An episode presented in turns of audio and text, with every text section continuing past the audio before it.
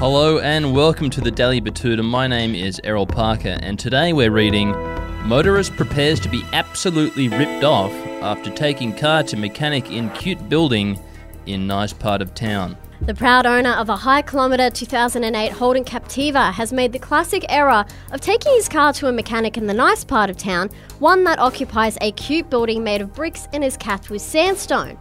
John Murray's timeless Holden soft rotor is about to tick over to 100,000 kilometres, something he says is special because Captivas generally age in dog years.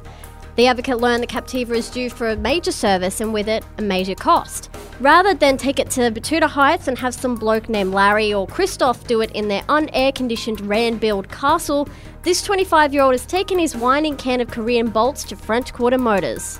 I knew I made a mistake as soon as I drove it in. There was a P38A Range Rover with its entire dash pulled out.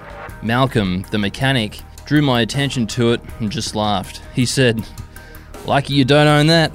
All that for a pair of blown blowers. and I just sheepishly laughed along with him. There was a Rover 75 with the top taken off the engine. It was just pushed in the corner.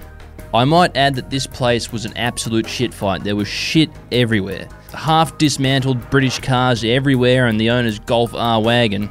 They were the only cars in there. Anyway, he asked what he could do for me, and I said I needed the major 100,000k service on the Captiva. You, you know, it's a very important service.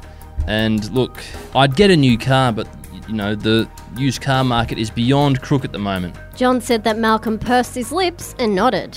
I can do that for you, mate, said Malcolm. But it's got a dreadful whine. Some of those pulleys might need replacing. Also, I heard the front end knocking as you pulled in here on full lock. I reckon the CV joints are fucked too.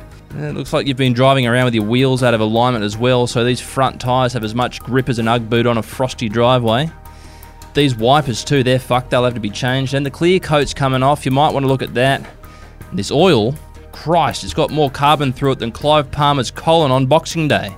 Anyway, mate, I'll, I'll uh, do you up a quote and we can go from there. John explained that when he received the quote, he ultimately decided to not go through with the service. He quoted me $11,050.45. And that didn't even include the fucking timing belts. Until tomorrow, my name is Errol Parker. See you later.